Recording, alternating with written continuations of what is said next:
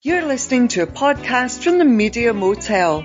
Coming up this week in episode 515 Monday Nights with Victoria and Jeremy, irritating things on TV and at the movies, and 20 years of The Office and Ricky Gervais.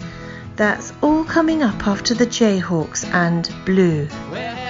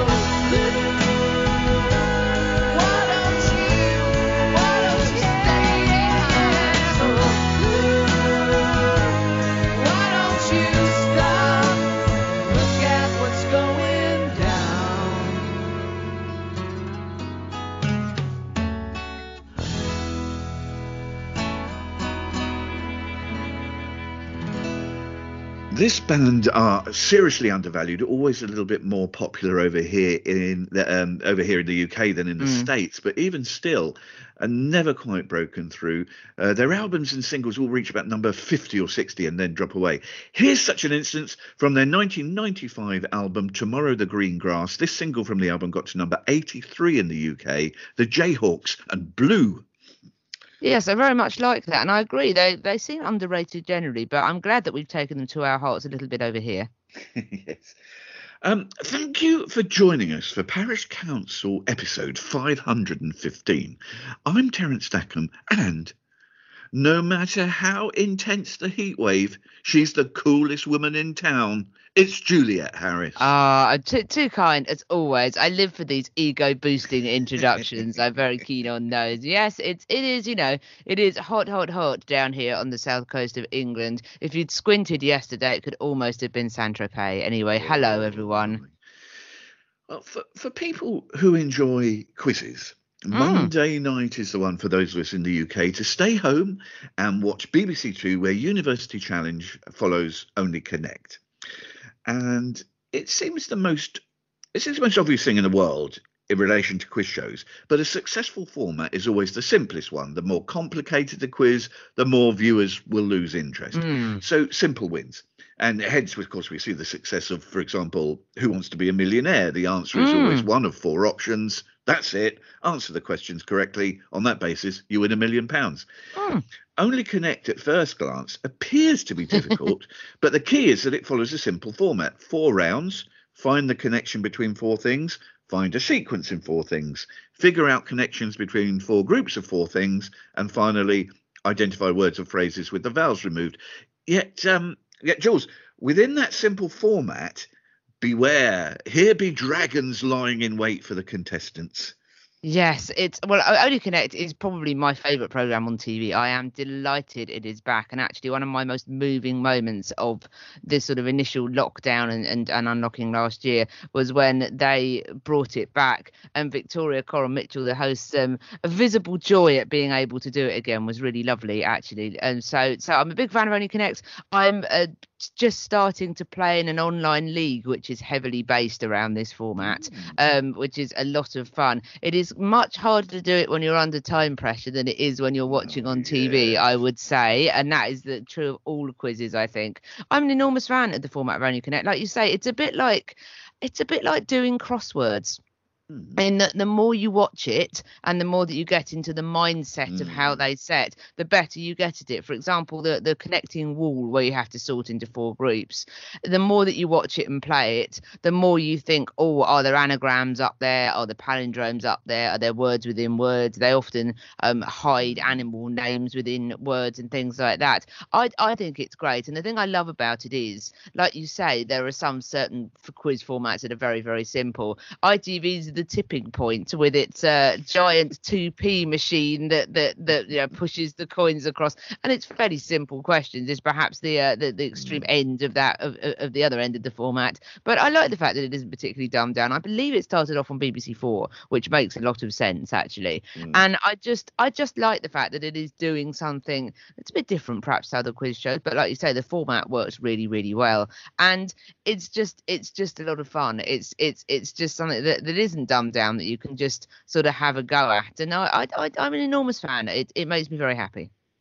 And you know, um, while, agreeing that Only Connect presents its challenges, I was really surprised to hear the BBC Two continuity announcer She actually introduced Monday's episode, the first one back with, uh, she did, sorry, and Hmm. now the toughest quiz show on telly. And I thought, no, it's not. It's not the toughest quiz show on telly. But I, I do enjoy Only Connect. I know. Oh, you're going to be so cross with me. I just know you're going to be cross.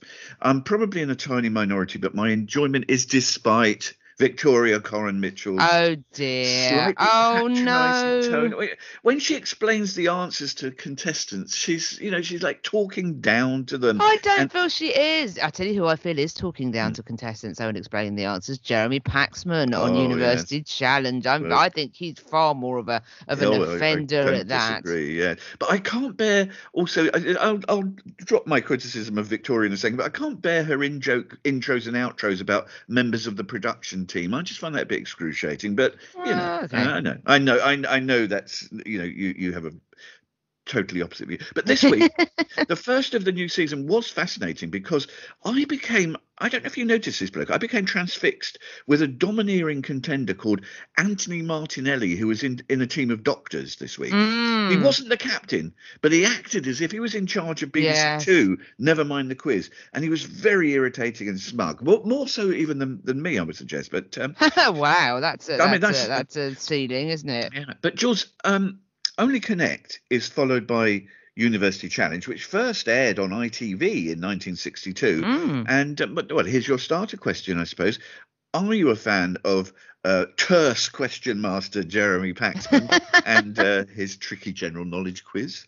I'm not a fan of him as a question master. I find him very irritating. I, I, he's he, he's really bad at going. No, of course it's not that. Yeah. It's this on the event. You feel like saying, "Would you know that if it wasn't written on your card?" I suspect not. And I mean, it's difficult, isn't it? Because he, he- the, the episode that we watched, the first of the new series, I enjoyed. I'm getting better at University Challenge, so I'm in, I'm enjoying watching it more more more often now. But he um he he gives them too much time to to you know nego- sort of negotiate an answer in the first few minutes, and then becomes incredibly unpleasant towards the end of the episode. And Yes. goes, oh, come on, and you feel like saying, well, you were giving them that much time at the start of the episode. I think a little bit of consistency is needed on your part, Jezza. And again, it's a it's a format that's as old as time. Simon really works, and I'm I'm a fan of it. It, it went through its its controversial period, a sort of ten or so years ago, with the the tribulations, the greatest ever champion, Gra- uh, Gail Trimble, being Oh, uh, stripped of the title after they had an overage player. So the players are by and large noticeably younger now. But uh, no, I'm I'm a fan of it. I enjoy, and I think that they they as uh, wine experts would say they pair well to make an hours of Quizzy Monday. Maybe it shouldn't even be mentioned, but I'm going to mention it. The first thing that gained my attention in this first episode of the new season was that there's something afoot with Jeremy Paxman. So a quick Google told me Mm. he's receiving treatment for Parkinson's disease. Mm. And you can kind of tell it's, it's a bit sad, but as you say, that still doesn't excuse his tendency to sneer at wrong answers. Um, no, that's been a constant throughout. really really. hasn't. So, I mean, these are young, nervous university students, and Mm. as you alluded to, you know, it's very easy to be a smart aleck when you have the answer on a card in front of you. Um, yeah, th- one uh, one thing I, struck me this week is that even though the show lasts for less than thirty minutes, obviously the fact that the students are only ever visible in their top halves and in close up yes. we're able to sort of get an impression of them in very quick order. And rather like the fellow on Only Connect, I this week the captain of King's College, Mr. Rashid, studying philosophy, Oh had this- yes.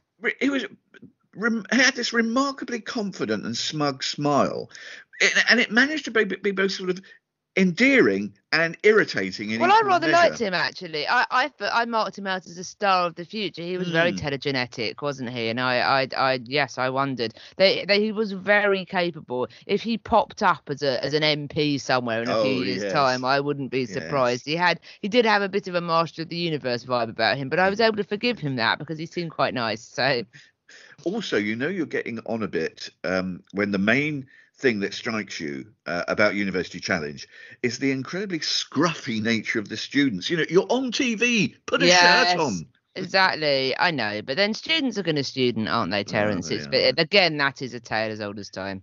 Only Connect is on BBC Two on Mondays at 8 pm and it's followed by University Challenge. Coming right up, the most annoying things on TV and at the movies. Mm. That's next after uh, covering Depeche Mode. It's Johnny Cash. your own personal Jesus. Someone to hear your prayers, someone who cares. Your own personal Jesus. Someone to hear your prayers, someone who's there.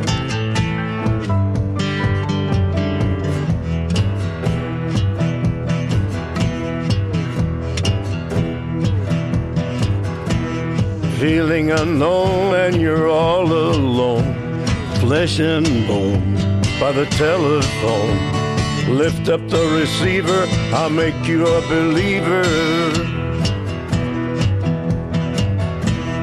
Take second best, put me to the test. Things on your chest, you need to confess.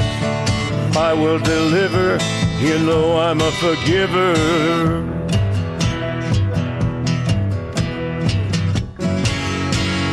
Reach out and touch faith.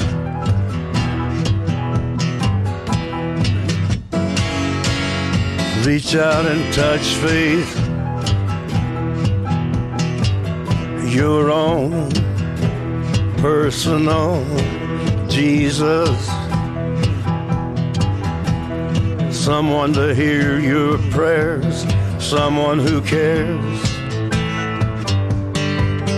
Your own personal Jesus. Someone to hear your prayers, someone to care.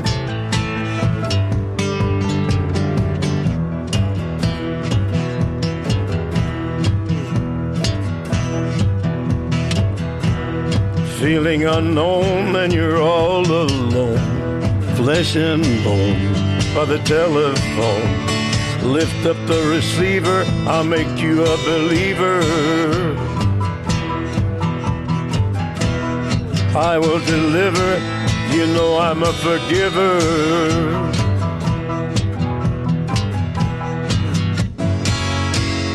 Reach out and touch faith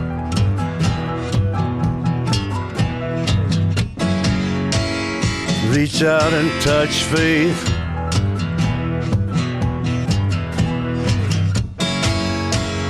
Reach out and touch faith.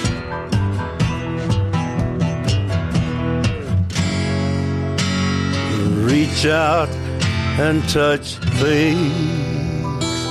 I have to say that when Johnny Cash was doing those covers albums, they picked so well for him in mm. terms of the tunes that, that he sang.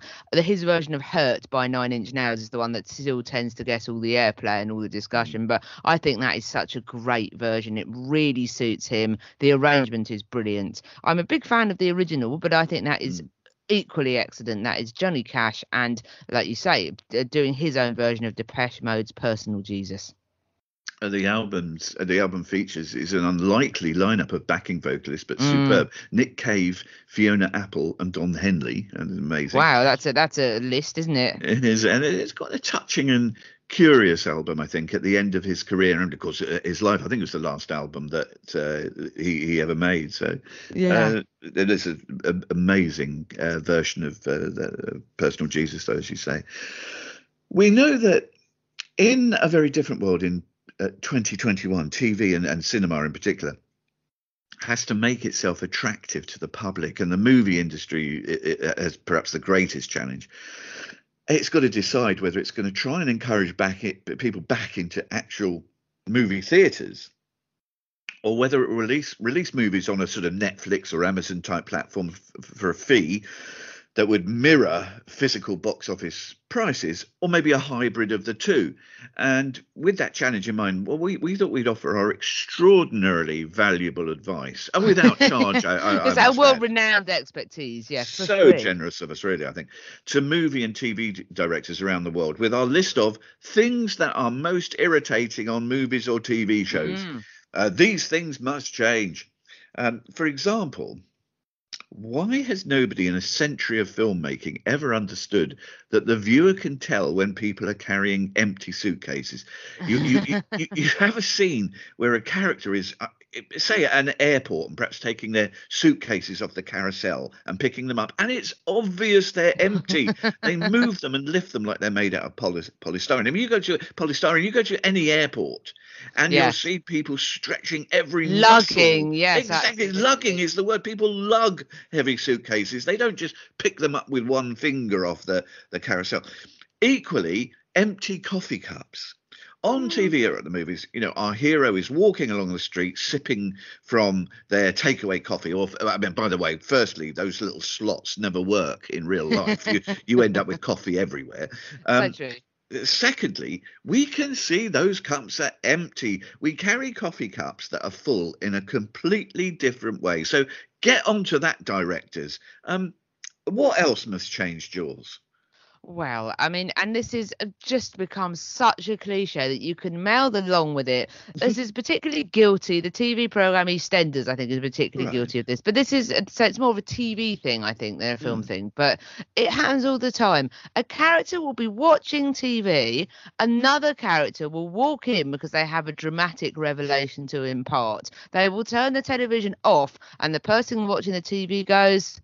I was watching that, and it happens all the time, and I just find it so irritating. Like I just, I don't know. It's like surely in real life, you know, you would if it was someone that you loved, you'd come in and go, look, I'm really sorry, I need to talk to you, and then you turn, and then the other person would turn the TV off. But no, it happens all the time, and I find it really irritating. Um, again, uh, uh, but if you want to keep this to soaps, this is a common complaint. Does nobody own a washing machine in in Albert Square or in E- or, in Coronation Street? Uh, well, that's that's used less, but particularly in Albert Square, it's like, how do these people afford? Why why you know they're they making bad lifestyle choices? I, I just I find that I find that really strange. I also am a very big anti-fan of the and this is an American thing that's found its way over here, particularly in structured reality type programs. Although I have to say that the, the Clarkson's Farm program that we watched last week Mm. Um, managed largely to avoid this, and I was pleased. But they seem to follow the three act play format of telling people what they got what you're going to tell them telling them the thing and then telling them that you've told the thing. And this often happens on particular Yes. programs multiple times where particularly things like gordon ramsay's kitchen nightmares where you go back and forward and back and forward and in the end i get completely confused as to you know have they just thrown that pasta away or haven't they just thrown that pasta mm. away? Is the restaurant still open? Is it closed? Has the chef walked out? Are they back? I find it i find that really I find it a waste of my time. I'm not that most of these programs aren't a waste of my time anyway. I find it a particular waste of my time. That that's what that that's what they do. That is very irritating. Um, yeah, I think I think those are my main bugbears. I feel like I'm at Hmm. therapy. I think that's all I've got to say for now. But I find all of those things very irritating. Phone calls. This is another one for movies. Oh to yes, yes. Firstly, phone calls are never natural. There's never enough of a pause for the other person, to person. answer. Plus, our person on the screen feels obliged to repeat what the person on the phone has just said. Mm. So they say, "Wait, you're saying you're saying the murderer is in your house right now?" You know, which, and people never end calls like in real life. People in the real world never just say, "Okay." And cut the line. There's Yeah. always endless. "Uh, well, Yes. speak to you soon. Love to your yeah, family, you know, and exactly, all that yeah. Cars never react normally in movies. No. You can drive through the centre of Brooklyn at 80 miles an hour and you never hit anything No, uh, exactly. in a chase. But anytime a car does crash, it has to explode in a fireball. it never just crumples up and the people stagger out. It has to exactly. absolute massive explosion. Here's more. I do. I hope Steven Spielberg is, is making notes I'm, su- I'm sure he is. if in real life is some if somebody is being chased down a corridor. The one thing they'll never do is rush into a room and then stand with their back against the door with a sort of sigh of relief. And on a similar horror note in real life Hmm. anyone waking from a nightmare does not suddenly sit bolt upright in a cold sweat breathing like a maniac Yes. but that you have to do that in in the movies to show that you you had a nightmare That is Um, very true. Also, when when um when people think, and this is particularly true of what they call slasher flicks, whenever and it's they always seem to depict women like this. Whenever a woman Hmm. thinks there's someone in the basement of their house, um, why not just wander down in a t-shirt and knickers to find out what's going on? You know, why would you need to get dressed? Why would you need to? Uh, why would you need to equip yourself? Why would you just you know wander down to see who is killing what in your basement rather than I don't know ringing the emergency services? And also on that front, that their their torch is never bright enough. It's always like a very feeble torch, which just casts more terrifying shadows across the cellar or the basement rather it's than never- illuminating. Yeah, Yes. it's it's it's very irritating. There's the Friends or Seinfeld syndrome, where people who have moderate jobs and incomes live in apartments in the middle of Manhattan. Absolutely. And finally, um, uh, get oh yeah, get over the scene setting directors. If a character is in Paris, it's mandatory we see the Eiffel Tower out of their hotel room window. Same with the Hollywood sign, Big Ben Tower, Seattle Space Needle. It's endless. So um, Absolutely. Although yeah. I would just I would point out this, but one of my I often quote lines from Victoria Wood's Dinner Ladies on TV, which I find would still Mm. find one of the funniest things. And it, not all um not not all dramas are the same, but there was a, a long speech in which Victoria Wood is trying to distinguish between the different amounts of cliches on TV and different things. And she says, "Oh, was it a Catherine Cookson thing you were watching? It's in Newcastle. It rains. She gets pregnant and chops the head off mackerel. And then she and then she said, "Oh, was it? Was it Shakespeare? BBC Two? They never sit down and they all run on. And and it's and it's re- she managed to sort of unpick all these different things. And on the subject of Catherine Cookson, um, there was a, another line. So so again, Catherine Cookson's novels and, t- and TV adaptations. Uh, one of the characters says frustratedly to another, "This isn't Catherine Cookson. You don't have to set the scene." And I do feel that there is there is a, a level of scene setting in certain writers as well. So maybe it's not just TV and film that are guilty of this. Well, you know, Martin Scorsese, Peter Jackson, Ridley Scott, I hope our advice is being noted and you're taking it on board. Yeah, get in touch. Yeah. Coming next, 20 years of The Office and Ricky Gervais. That's right after some glorious Baroque pop from 1967 from Spanky and Our Gang.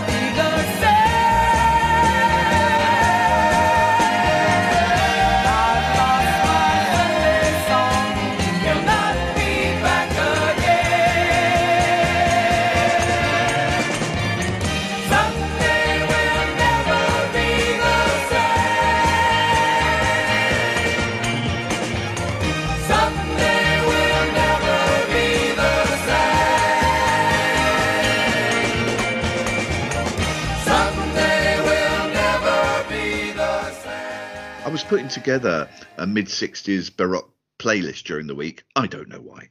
And I suddenly remembered this group. Although they were contemporaries of the Fifth Dimension and the Mamas and the Papas, they never received anything like the same recognition. Hmm. I hadn't heard of them at all until you picked this. Mate, that all, all their hits were in the states, but I mean, fr this was from 1967, number nine on the Billboard Hot 100. Spanky and our gang, and Sunday will never be the same. Absolutely, and it, and it won't be because this is when we're recording the podcast. yes. And but actually, that sort of tie up, um, I say the Mamas and Papas, uh, Spanky of Spanky and our gang, who was uh, Elaine McFarlane, or is Mm. Elaine McFarlane still performing? She, um, when Spanky and our gang split up, it was around the time that uh, Cass Elliot died, unfortunately, in London, Oh yes, and um, Spanky joined the Mamas and the Papas, taking Cass Elliot's Oh, place. nice. Uh, never, the- never the same success as the original four, but um, Mm. there we are.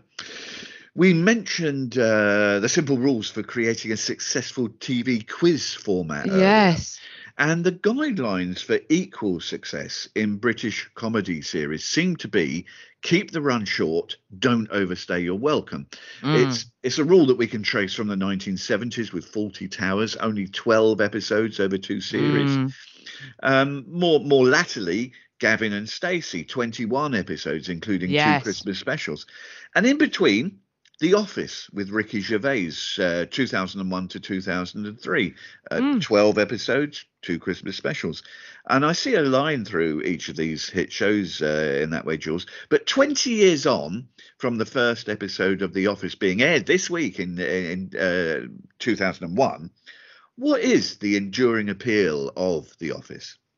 Well, I mean, the the Office. I'm glad you didn't say Ricky Gervais there, who I suspect we will go on to discuss. Mm-hmm. But the, the the Office, it is so well observed. I watched it again fairly recently. I loved it at the time, Mm. and I think anybody that has ever worked in an office or or know people that has worked in an office know that they they got it absolutely right. The power battles, the sort of the the the the, the ridiculous tropes. I also love the fact that the office had lots of characters who never you never see speak, but just but there's always the same people that were sat in the background, sort of looking a little bit. It, the, the whole vibe of it was so well done in that it was in this slightly down at heel dowdy uh, paper company Wernham Hogg in uh, in Slough. And I liked the fact that you know when there was a sort of a, there were inevitably redundancies at, at, at one point and it was very I thought it was it was very well observed. And uh, uh, again the character of David Brent is such a well drawn character.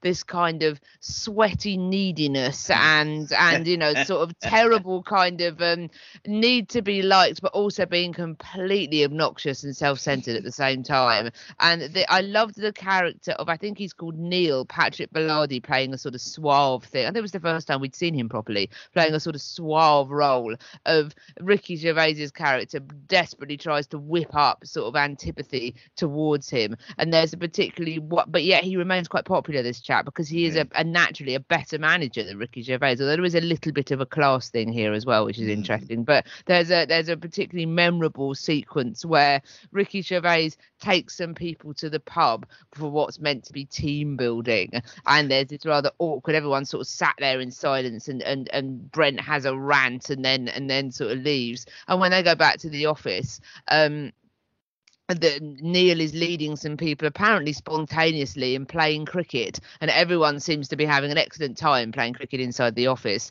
And you see Ricky Gervais's character's frustration at the fact that Neil is once again able to naturally do what Brent can't, and just sort of explodes. It's it's the the, the way that it, it, it examines dynamics is great, and particularly one of the Christmas. I think it was the last Christmas special mm. where we come back to discover that Brent has sort of been made redundant. He's got a job as a as a sales uh, sales exec for a stationery company, and bless him, uh, seems to spend his life when he's not on the road, always finds excuses to go back to that office and is even more of a pest than he was originally. I think it's unlike a lot of Gervais's later work, it's written with real kindness, I think, and it's and it's written with a real kind of understanding of how people are. The side plot involving Tim of Tim and Dawn Mm. struggling to get together was particularly well observed, I think. And again, there was one of our movie cliches that we would usually hate, which was a character who's meant to be going away dashes back at the last minute to be re- reunited with their with their love. Yeah. But actually, that was done, I thought, in a very sweet Yeah. way, and I could sort of forgive it because it had been such a slow burn, and they they'd worked so hard to to to build these build these things up. I I, I the original Office series, like you say, it it really benefits from being a short, sort of little hermetically sealed box, and I think it works really well. I have to say, this the annoying spin-off from it is uh, uh, Ricky Gervais and uh, his penned number "Free Love on the Free Love Freeway" is now used in an advertising Oh. campaign in one of in one of those internet providers, I think, and it is oh, it's so vexing. It's just I'm so sick of hearing that song. That aside, I'm a big fan of The Office. Just referring back to it- it- what I, what I refer to as the airport dash. You Mm, like, like Tim, Tim um, uh, and and Dawn. But that Um, was that was fine. I could accept Oh, it's fine. But in in the in the movie, it's always the same. Is it's uh, the, the the woman, Mm. uh, the man and the woman break up. The woman's going back to um, L.A. from New York Yes. and forever. And at the last moment, the chap realizes that what he's giving up, and you know, gets a taxi that gets held Yes. up in, in Brooklyn, and then they you know, charge it, gets the airport Yeah. to run through, and he gets her just as she's checking in, um, and they they embrace Yeah. and everything's all right. The, the similarity that I, I referred to running through this and several other British comedy shows, it, I think it's found in several areas. Firstly, the casting. British Mm. TV shows and movies seem particularly skillful in putting the agree, right actors and the right characters. You referred to some of them there, you know, and also Finchy and um, oh yes, you know, absolutely. these, and and the, the, the casting in Fawlty Towers, Gavin and Stacey, and The Office is a genius level. And um, again, what we find in The Office is uh, familiar but winning formula. Uh, Yes. And you you talked about there's sort of comedy, yes, but like Basil Fawlty, David Brent is an excruciating character who's you know whose antics one watches through our hands at times. But there's a huge element of pathos in these characters, as there also is in Smithy and Uncle Bryn in Gavin and Oh Stacey. yes, Uncle Bryn is such a wonderful character. My dad loves Uncle Bryn. He's so good. But in terms of the office, you know, we can't abide David Brent, but we still sort of root for him. He's Yeah, a sort of classic. British underdog who's Yeah. trapped in a world he hates, but he, he, he- as you as you said, he can't escape from it because his life at Wernham Hogg in Slough um, defines him. Yeah, absolutely. Uh, That's a really good observation, I think. Now, although it's 20 years on now, and Ricky Gervais has carved out an incredible career for himself, mul- multiple BAFTAs, Emmys, and so on. Often, though, on the very edge of controversy, and he seems to get away with antics others would be cancelled Yes. over. Does he have a special charm, Jules? And in the, the light of the twists and turns in the last 20 years, would The Office even have a hope of being commissioned if it was put forward to the BBC today? Well, that's an interesting one. I think I, I think it probably would, as long as Ricky Gervais' career followed the same trajectory, i.e., he didn't get up to his occasional sort of controversial nonsense before The Office was made. Mm. Um, the The Office is different, I think, to a lot of his works. I just I just loathe some of his later work. I loathe Derek. I loathe the stupid Yes. faces he pulls. I Yes, you know. I, I hate all that. I just think it's rubbish. Um, I it's it's it's Ricky Gervais's persona has got to the point, particularly in his hosting of the Globe and Go- the Golden Globes, Mm. where I I don't know where the Ricky Gervais the persona stops and the real Mm. Ricky Gervais begins, and that makes it because it's not a very likable persona.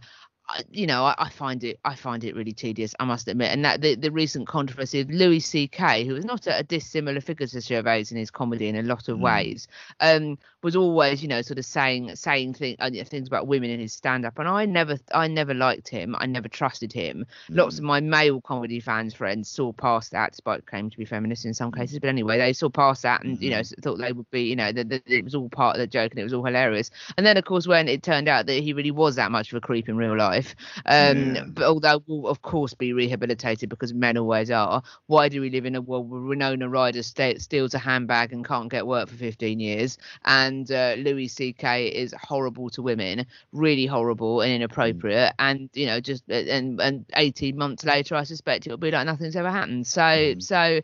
Uh, that that vexes me, I must admit. But I, yeah, I, I find it, Uh, yeah, I find it. I find Ricky Gervais is sort of smart, Alec. Oh, not controversial, hee hee. But I'm laughing at myself, so it's all right. I, I, you know, I find that really, really, really irritating, and I just, you know, and and and I feel that, interestingly, and I was talking about this on the other day. Uh, it- so he he created the the office with Stephen Merchant. Mm. It's very telling that Ricky Gervais works with all these people, and then they don't seem to work together anymore. And there's never really a sort of a story as to why they don't really work together anymore. And I, I, you know, I obviously I, I did not met him. I don't know what he's like, but he's very, he seems to be very good at, at picking talent to be around him. But the, Mm. the talent doesn't seem to stay around for that long. And I, I, I'm increasingly wondering as time goes on how much of the office and the extras was due to Ricky Gervais and how much of it might have been due to Stephen Merchant. Yeah, um, yes, it's, it's all a very good point. I mean, he, he is a, a very complex character in a way. Or there's Mm. two sides to him. I don't know. Maybe that's more more e- easier way to think of it. Really. Maybe he isn't complex at all. Because, for example, you know, his his um his views on say animal welfare are, are admirable. You know, he really does Yeah, take a strong absolutely. stance against Yes, animal he does, cruelty and I admire that. which is great. But then, as you say, the the awful series Derek, which was I, I couldn't see any How did that ever get features. Yeah, made? I There's don't that, know. You know, God's sake, Channel Four. and also his um despite all that and you would think he you know when you think about how he reacts so much in defense of um sort of the innocence of animals say that Yes. that that terrible bullying in some of the early shows and Mm. podcasts of that chap Carl Pilkington Yes. um, just like laughing out loud in a sort of really sort of cackling way at somebody else's mistakes or misfortune. Uh, Mm. uh, just uh, that's not endearing at all to me. No. I, I, No, I agree.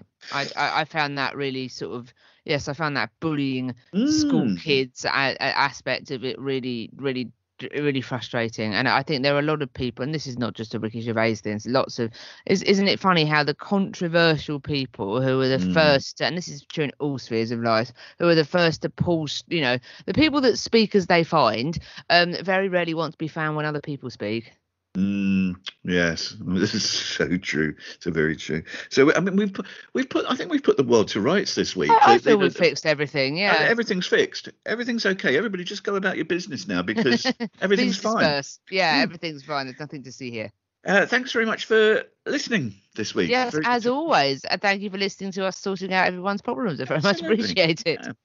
And of course, you can always hear more of Juliet in her other media role. I mean, quite quite why you would want to, I'm not sure, but that's obviously not the way one sells themselves. So anyway, yes. I do a radio show on Sunday evenings called Smooth Sailing. It's on mixler.com, mixlr.com, and it's slash Juliet hyphen Harris. But if you search Juliet Harris, the name on that site, it should bring you to my channel. Um, that is a uh, you know, an easygoing mix of yacht rock and uh, classic pop and a bit of MOR, a bit of easy listening, that sort of thing. So you can listen live from 7 to 9 on Sunday evenings. If you miss shows and wish to catch up, there is a button on my Mixlr page that says show reel. And if you click that, it's got all the previous shows. A wonderful track now to play us out. Um, a woman whose first name immediately makes me think of the Likely Lads. yes, absolutely. That's where you're pitched. Um, this is this is a great version of a great song. I don't think I've ever heard a truly bad version of this song, although I suspect that Terence will try and dig one out for me next week. But um, I I really love this. I think No, I agree with you. This is And, this uh, is the this is- definitive This cover. is yeah, I think so. This is absolutely terrific. Um, I love the breakdown with the beautiful strings about halfway through as well. I think that is grand. This is Thelma Houston, not Thelma from the Likely Lads. Uh, although I would pay to hear that version doing Jumping Jack Flash. I was born